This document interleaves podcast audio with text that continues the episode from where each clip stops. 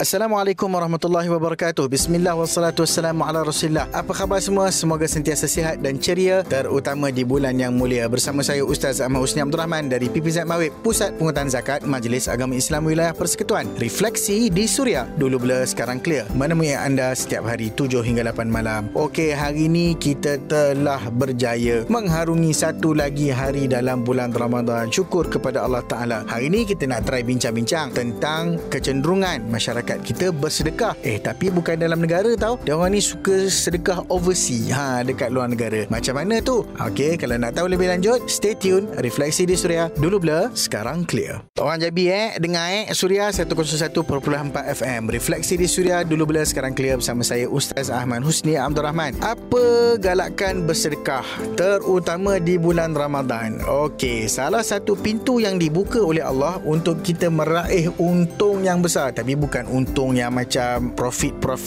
duit tu, tapi untung pahala yang banyak adalah melalui sedekah. Islam menganjurkan umatnya untuk banyak bersedekah. Dan bulan Ramadan, ini lagi power lah, bulan yang memang dianjurkan dan diberi pahala berganda untuk kita bersedekah. Rasul SAW merupakan teladan yang terbaik bagi kita.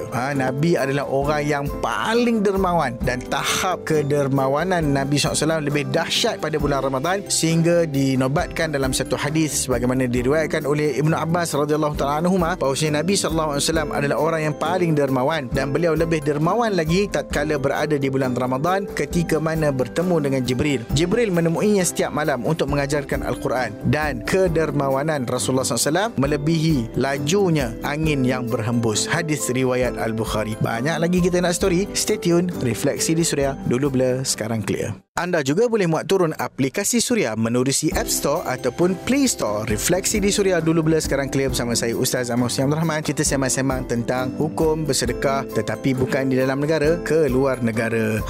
Ni ada soalan ni. Tapi kan Ustaz, saya tengok ramai yang sekarang ni suka sedekah luar negara. Dah jadi trend dah ni. Pergi ke Syria lah, Kemboja lah, Uyghur lah, Thailand semua tu. Tapi nasib orang kita macam mana? Okey lah. Pertamanya kita kena faham, sepatutnya sedekah ataupun apa-apa bantuan yang kita berikan, kita hendaklah memberi kepada pihak yang lebih dekat dengan kita. Itu adalah kaedah asas. Nabi SAW bersabda yang bermaksud, tangan yang di atas lebih baik dari tangan yang di bawah, dan mulai dengan mereka yang menjadi tanggunganmu dan kaum kerabatmu. Hadis riwayat Bukhari. Kemudian selepas itu, sedekah kepada jiran tetangga dan muslimin dari kalangan yang terhampir dengan kita. Akan tetapi, kita juga tak boleh pejam mata sebenarnya ketika mana saudara seagama kita yang ternyata mereka itu lebih berat ujiannya dari kita. Dalam ujian berat, kebanyakan mereka itu pula negara yang minoriti Muslim, dan ada juga yang dihalau keluar kerana sebab peperangan dan pemberontakan. Mereka langsung tiada pembelaan, apatah lagi dari kalangan masyarakat setempat. So dalam kes macam ni, kita actually bolehlah nak salurkan sedekah dan sumbangan kepada mereka dengan harapan dapatlah meringankan sikit beban yang dihadapi, sama ada mereka berada di kamp pelarian ataupun di mana-mana tempat perlindungan. Tipsnya mudah sahaja, bahagikan antara sedekah ke luar negara dan juga sebahagian yang lain disalurkan kepada masyarakat Islam dalam negara kita juga. Clear semua? Refleksi di Suria, dulu blur, sekarang clear.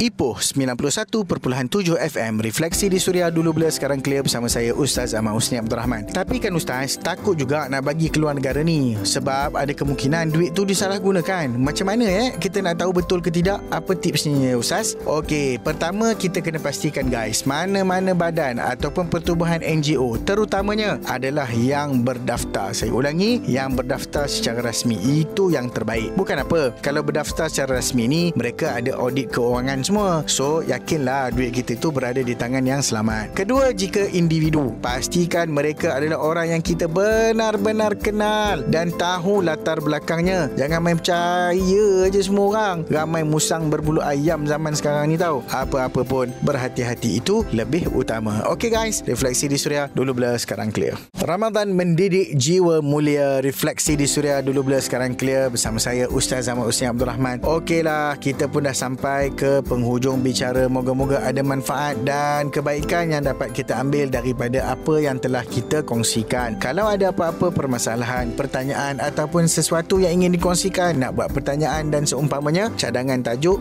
boleh sahaja anda terus WhatsApp Suria di 012-555-1053 ataupun DM Instagram saya @ustazhusni. Jangan lupa #DBSC. Temui anda setiap hari 7 hingga 8 malam. anak kecil memandang rusa. Rusa bertumpuk bertanduk gah. Kerana Allah kita puasa, sedekah pula penyeri ibadah. Assalamualaikum warahmatullahi wabarakatuh.